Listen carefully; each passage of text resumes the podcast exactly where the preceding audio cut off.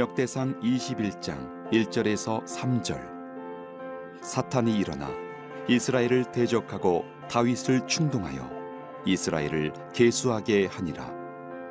다윗이 요압과 백성의 지도자들에게 이르되, 너희는 가서 브엘세바에서부터 단까지 이스라엘을 계수하고 돌아와 내게 보고하여 그 수효를 알게 하라 하니, 요압이 아뢰되, 여호와께서 그 백성을 지금보다 백 배나 더하시기를 원하나이다. 내 주 왕이여, 이 백성이 다 내 주의 종이 아니니까 내 주께서 어찌하여 이 일을 명령하시나이까? 어찌하여 이스라엘이 범죄하게 하시나이까 하나.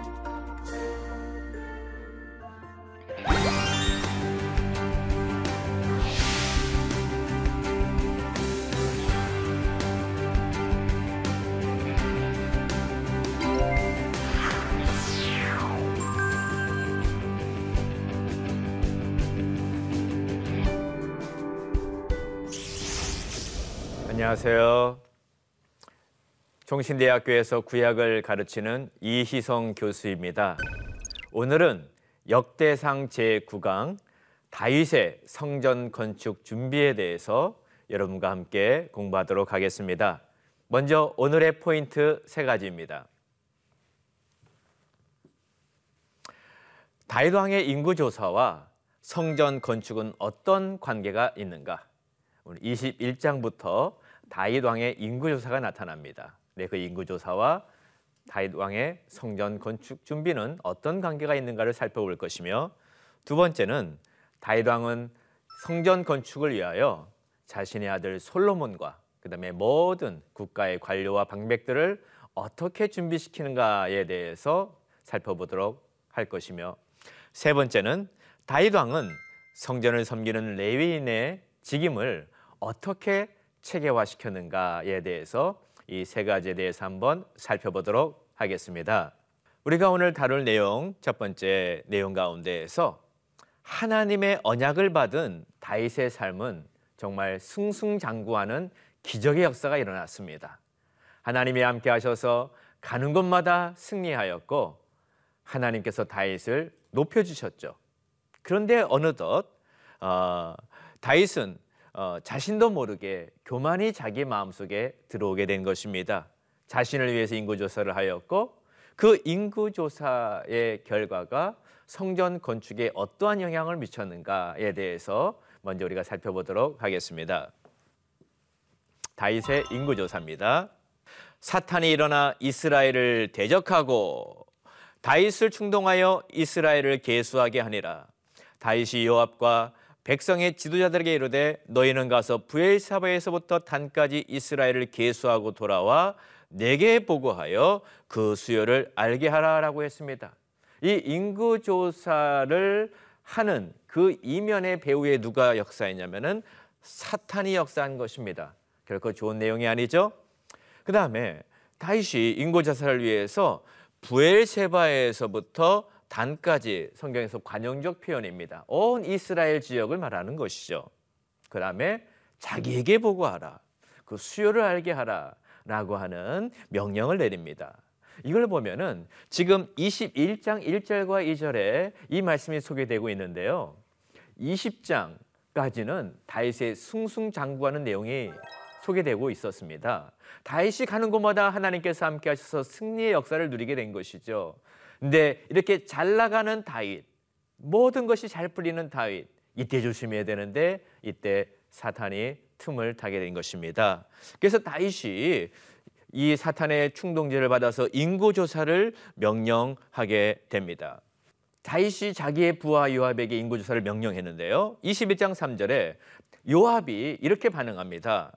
여호와께서 그 백성을 지금보다 백 배나 더하기를 원하나이다. 내 주 왕이여, 이 백성이 다 주의 종이 아니니까 내 주께서 어찌하여 라는 말합니다. 어찌하여 이 일을 명하시나이까? 또 어찌하여 이스라엘이 범죄하게 하시나이까? 다윗의 신복이며 군대 장관인 요압은 다윗의 명령이 이해가 되지 않았습니다. 어찌하여? 왜 그렇습니까, 다윗 왕이요? 라고 요압이 반문을 하면서 이 명령을 받습니다. 그런데요, 다윗이 이십일 장 사 절에 오히려 더 명령을 재촉하는 것입니다. 왕의 명령이 요압을 재촉한지라. 이걸 보면은 뭔가 다윗은 그의 심리 상태에서 뭔가 좀 자신을 위해서 뭔가 이 강박관념에 사로잡혀서 인구조사를 명령하는 모습을 바라보게 됩니다. 그래서 역대상 이십일 장 칠 절에 하나님께서 다윗의 인구조사에 대한 반응을 보여주시는데요, 하나님이 이 일을 어떻게 하셨냐면은 악하게 여겼다고 말씀합니다.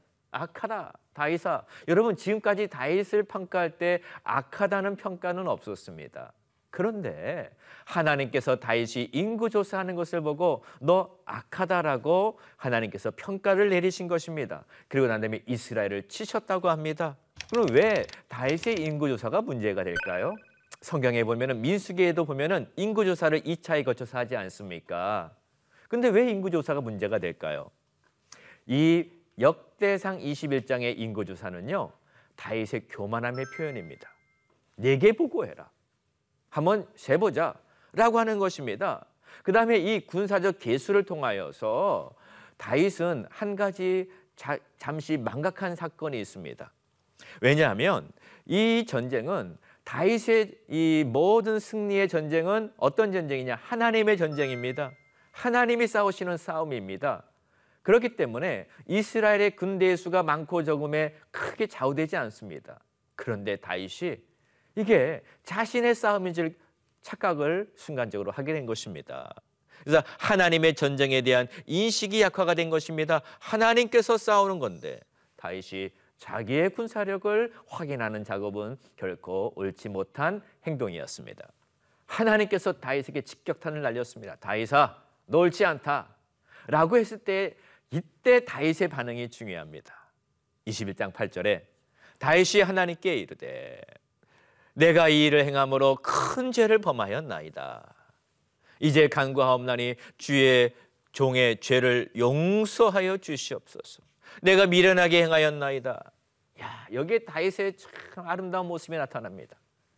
다윗에게 이 하나님께서 죄를 지적했을 때 다윗은 어떻게 반응합니까? 즉각적으로 자신의 죄를 깨닫습니다. 그리고 회개합니다. 다윗과 대전하는 인물 누가 있었습니까? 사울이었지 않습니까? 사울은 하나님의 죄를 범하였음에도 불구하고 어떻게 했습니까? 그 하나님의 책망의 소리가 들렸을 때에도 사울은 변명을 하고 회개하지 않았습니다. 근데 다윗은 하나님께서 악하다라고 했을 때에 즉시 여기에 대한 반응을 하는 모습을 바라보게 되는 것입니다. 역대상 이십일 장 십이 절에 하나님께서 다윗에게 심판을 주실 때 세 가지 옵션을 제시하십니다.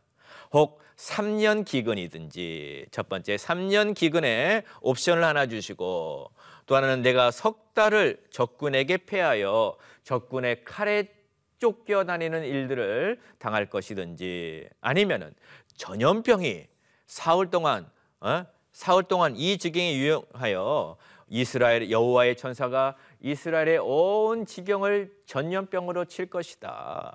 여기에서 결정을 하라는 것입니다. 하나님께서 선자를 보내가지고 이 세 가지 심판의 옵션을 제시해 주는 것입니다. 그렇게 다윗을 사랑했는데 그 순간의 실수에도 불구하고 하나님께서 이렇게 참 심판을 내리시는 것은요, 여러분, 그러니까 이걸 깨달아야 됩니다.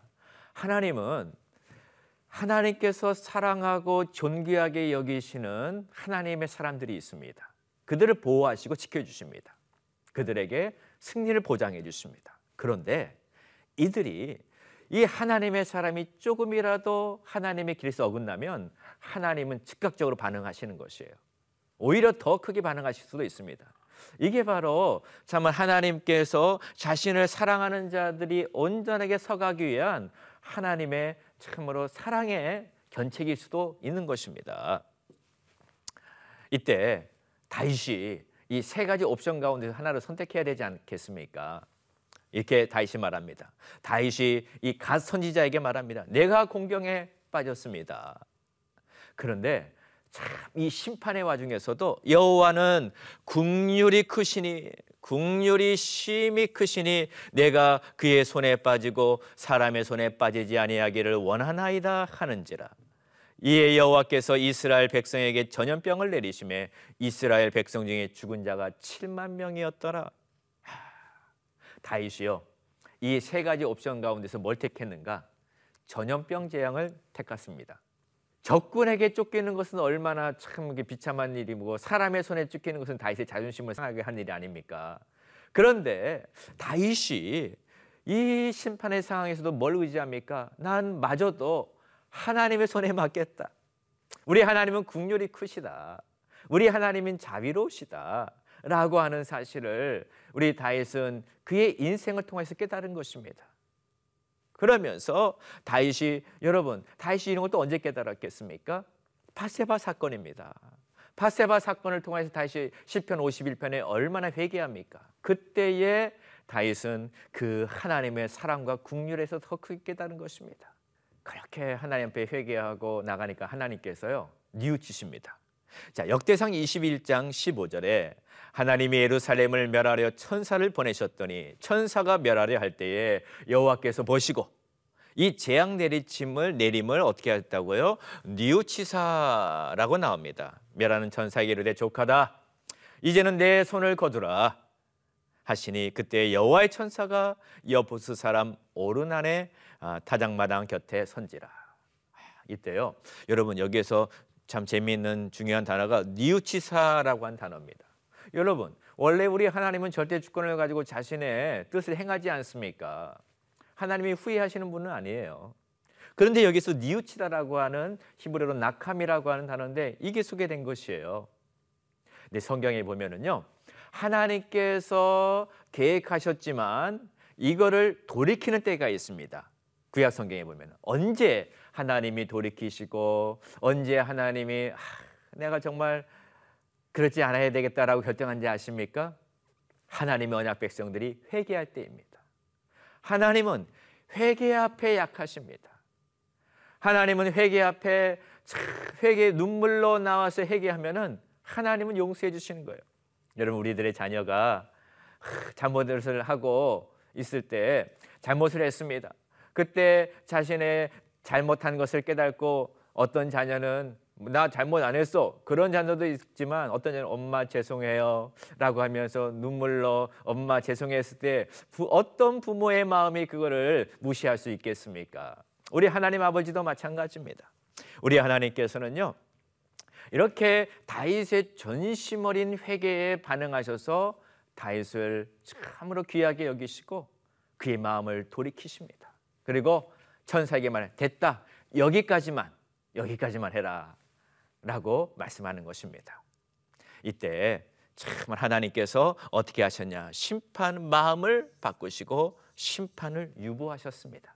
다윗이 붙잡은, 다윗이 아는 그 긍휼의 하나님, 은혜의 하나님의 모습이 여기에서 소개가 되고 있는 것입니다. 역대상 이십일 장 십칠 절에 이렇게 말합니다. 하나님께 아뢰되 명령하여 백성을 계수한 자가 내가 아니니까. 이 다윗의 회개 제도가 지속이 되는데요, 하나님, 범죄하고 악을 행한 자는 곧 나니이다, 나니이다. 이 양떼는 무엇을 행하였나이까? 청하건대 나의 하나님 여호와여, 주의 손으로 나와 내 아버지의 집을 치시고 주의 백성에게 재앙을 내리지 마옵소서. 이야, 여러분, 이 고백이 너무나 아름답고 놀랍지 않습니까? 하나님께서 마음을 이미 바꾸셨습니다. 끝까지 다윗은 하나님께 간청합니다. 왜 간청합니까? 여러분, 몇 명이 죽었다고요? 칠만 명이요. 와, 칠만 명, 엄청난 숫자입니다. 그러니까 다윗이 이걸 보고 왕으로서 마음이 편하지 않는 거예요. 다윗이 마음이 편하지 않아요. 하나님, 내가 범죄했습니다. 내가 악을 범하였습니다. 이걸 보면은요, 다윗은 지도자로서 이 자신의 책임을 인정하는 자였어요.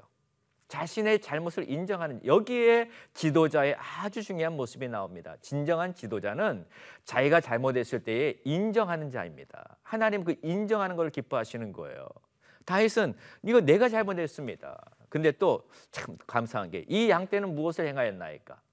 이 여기에 보면은 다윗이 어, 전염병을 어, 택했지만은 양 자기의 백성을 뭘로 비유합니까? 양으로 비유합니다. 자기는 목자라는 것이죠. 이게 이제 고대 근동에서 이상적인 왕을, 아이디얼 킹을 늘 뭐로 비유하냐면 셰퍼드, 목자로 이렇게 비유하는 문헌들이 많이 있습니다. 다윗은 자기가 셰퍼드, 목자로서 백성을 잘 돌보고 있는 왕으로 스스로 인식을 한 거예요. 자, 근데 아까 제가 언급한 오른 한의 타작마당, 이게 중요합니다.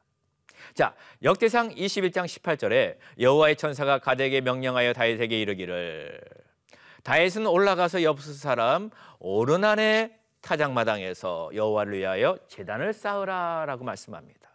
오르난의 타작마당, 그곳에서 딱 하나님의 심판과 진노가 딱 멈췄습니다. 근데 여기에서 하나님께서 다윗에게 하는 말이, 너 오르난의 타작마당에 가서 제단을 쌓으라라고 말씀합니다. 제단을 쌓아라. 여기에 참 아름다운 이 말이 있습니다. 자, 역대상 이십일 장 이십사 절에 다윗 왕이 오르난에게 이르되, 그렇지 아니하다. 내가 반드시 상당한 값으로 사리라. 내가 여호와께 드리려고 내 물건을 빼앗지 아니하겠고 값없이 번제를 드리지도 아니하리라 하니라. 여러분, 오르난의 타작마당에 가서 다윗이 제사를 드립니다. 근데 이 땅이 누구 땅이에요? 남의 땅이에요.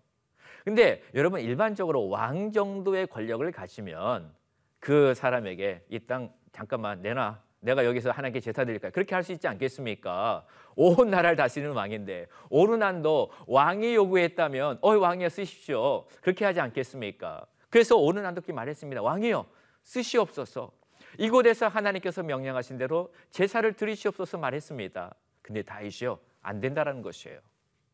내가 하나님께 제사를 드리는 곳에 내가 남의 땅을 빼앗아서 할 수는 없다. 내가 값을 지불하겠다는 것입니다. 이야, 정말.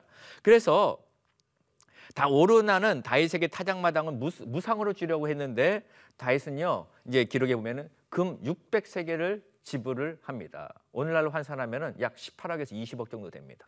이거를 하나님 앞에 이 제단을 쌓는 땅을 구입하는 데 쓴 것입니다. 이게 바로 다윗의 마음의 자세인 것입니다. 다윗은 하나님 앞에 제사드리고 하나님을 섬기는 것을 결코 무상으로 하거나 헛되이 받거나 그렇게 하지 않았습니다. 반드시 대가를 지불하는 사람이었습니다. 역대상 이십일 장 이십육 절에 다윗이 거기서 여호와를 위하여 제단을 쌓습니다. 그리고 번제와 화목제를 드렸습니다. 그리고 하나님께 기도합니다. 여호와께서 하늘로부터 번제단을 위해 번제단 위에 불로 내려 응답을 하십니다. 그러니까 하나님께서 다윗의 이런 모든 회개와 그 다음에 하나님께 대한 예배와 이런 것들을 다 보신 거예요. 그리고 하나님께서 됐다, 내가 용서하고 내가 너의 번제와 내가 너의 그 예배를 받겠다라고 하면서 불로 응답하신 것입니다. 그때 다윗이 어떤 고백을 한지 아십니까? 다윗이 이르되, 이는 여호와 하나님의 성전이다라고 말합니다. 이스라엘의 번제단이라라고 말합니다. 여러분, 이 다윗의 인구조사 사건은 명백히 다윗의 실수요 죄입니다. 잘못한 것입니다. 그런데 이 장소에서 다윗은 회개하였고 용서를 받았고 예배의 장소가 된 것입니다. 오르난이라는 곳이 죄를 지은 곳이었고 심판의 장소였으나 회개의 장소였고 예배의 장소로 변화가 된 것입니다. 그리고 이 자리에 뭐가 세워진지 아십니까? 솔로몬의 성전이 세워진 것입니다. 그러므로 다윗의 인구조사 사건은 인간적인 면에서 보면 죄고 실수였지만 오히려 그것을 하나님께 회개하고 하나님 앞에 그 긍휼과 자비를 구했을 때에 바로 그 자리에 하나님의 성전 건축을 위한 부지가 마련되는 놀라운 참 하나님의 오묘한 섭리가 그 안에 작용하고 역사하게 된 것입니다. 그래서 이 인구조사는 인간의 실수에도 불구하고 결국 하나님의 성전을 향한 이 놀라운 대지, 부지를 마련하는 기반을 마련하는 놀라운 사건이 된 것입니다. 그래서 역대상 기자는 일반적으로 제가 뭐라고 그랬죠? 서론 시간에 역대상 기자는 다윗의 부정적인 사건을 기록을 안 한다고 그랬어요. 왜요? 다윗의 성군의 아름다움을 드러내기 위해서. 그런데 그 모든 부정적인 기사를 뺐지만 이건 충가한 거예요, 인구조사 사건은. 왜요? 이 사건이 오히려 회개했을 때에 하나님의 나라의 유익이 되고 성전 건축의 밑바탕이 된다는 사실을 포로 후기 공동체가 알려준 거예요. 그 당시 백성들에게 너희들도 지금 너희들이 지금 짓고 있는 모든 죄를 회개하고 하나님께 나오면 그 자리에 하나님께서 회복을 주실 것이고 다시금 하나님을 예배하는 제단을 세워줄 것이다 라고 하는 놀라운 교훈을 가르쳐주는 것이죠.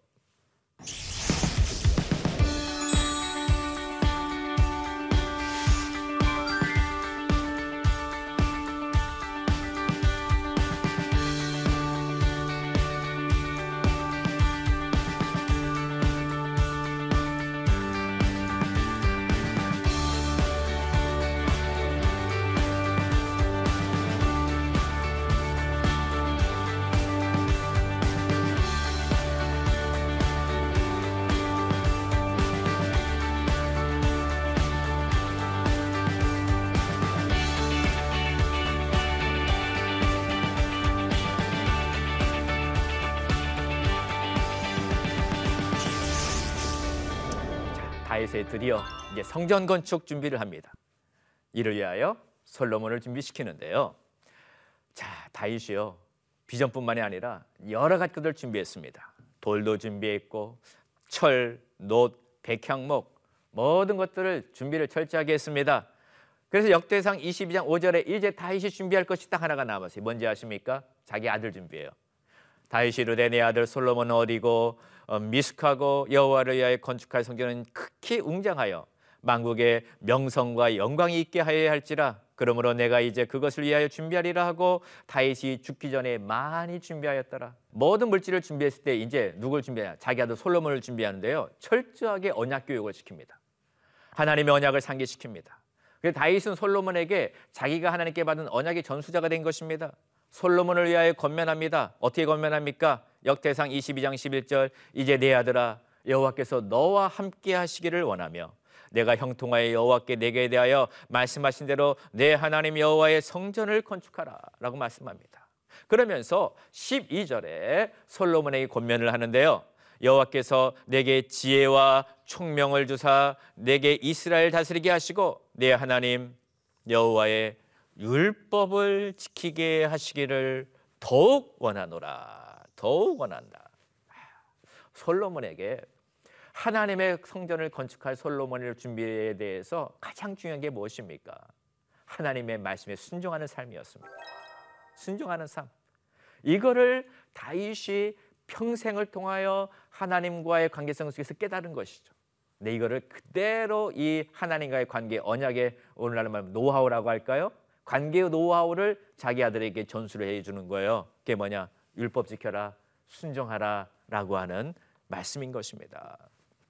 그리고 또 말합니다. 십삼 절에 내가 만일 여호와께서 모세를 통해 이스라엘에게 명령하신 모든 규례와 법도를 생, 어, 삼가 행하면 형통하리니 강하고 담대하여 두려워하지 말고 놀라지 말지어다 라고 말씀합니다. 다윗은 이렇게 물적 자원뿐만 아니라 언약의 당사자인 솔로몬의 믿음을 준비시켰습니다. 여러분 이 말씀 많이 들어봤죠? 네, 예? 형통하리니 강하고 담대하고 두려워하지 말고 놀라지 말라. 이런 모든 말씀들이 이사야에서도 나옵니다. 그리고 여호수아에서도 나옵니다.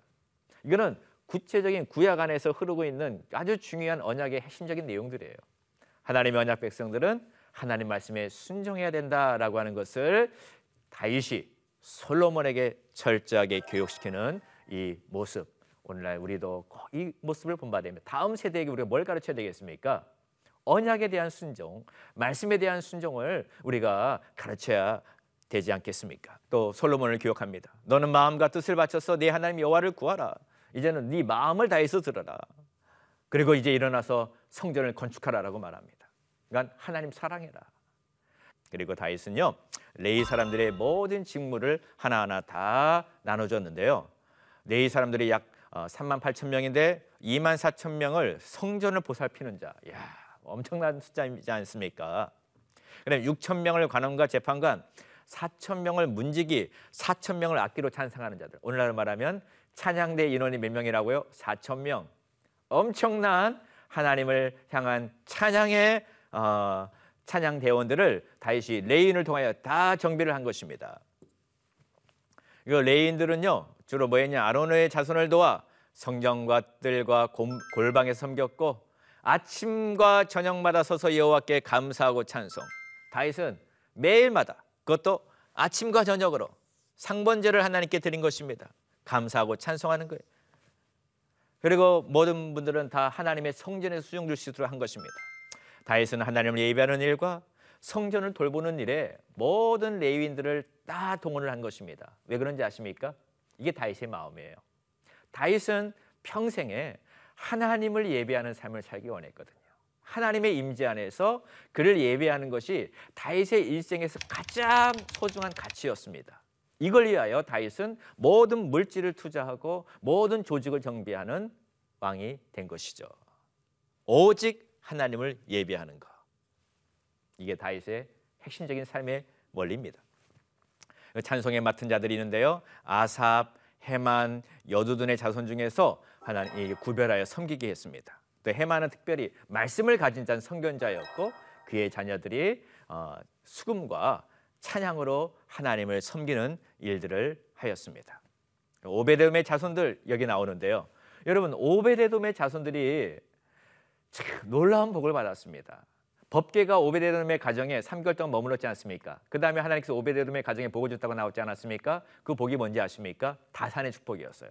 그리고 자녀들이요, 아주 아주 훌륭한 자녀들입니다. 형제들이 다 능력이 있고 직무를 잘하는 자들이 오베데돔의 가문에서 다 나오게 된 것입니다. 이게 오베데돔이 받은 하나님의 놀라운 축복인 것입니다. 이렇게 하나님의 법궤를 사랑하고 하나님을 사랑하는 자손들을 하나님께서 책임져 주시게 된 것입니다. 오늘 강의를 마무리하면서 우리의 삶에 적용한 점을 살펴보도록 하겠습니다.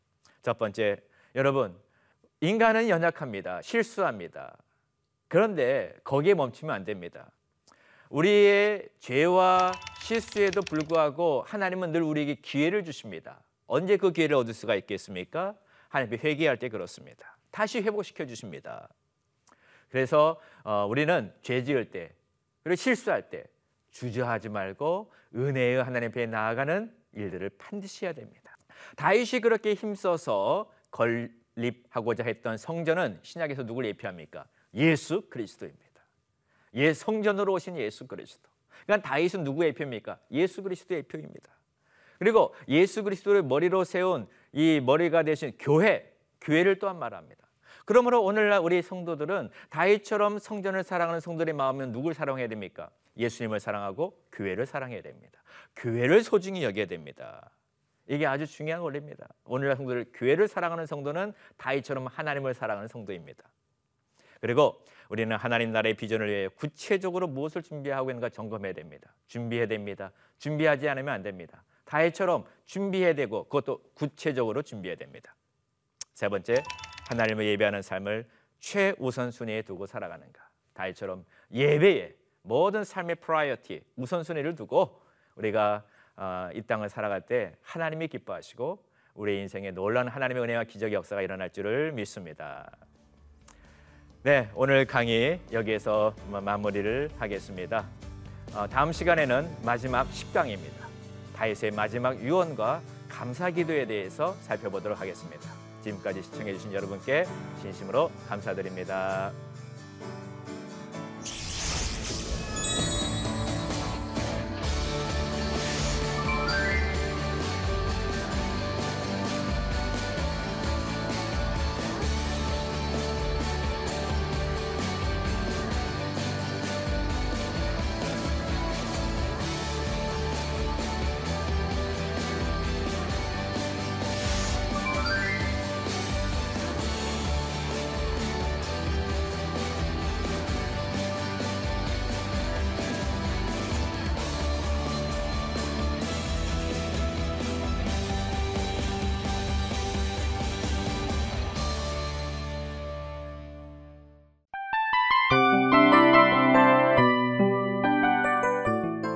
이 프로그램은 청취자 여러분의 소중한 후원으로 제작됩니다.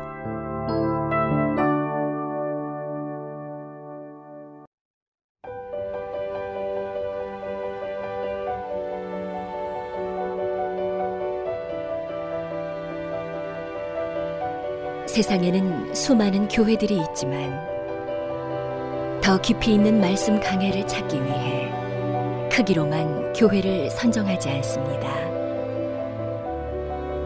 보다 좋은 영적 콘텐츠를 더 많이 나누기 위해 방송비를 받지 않습니다.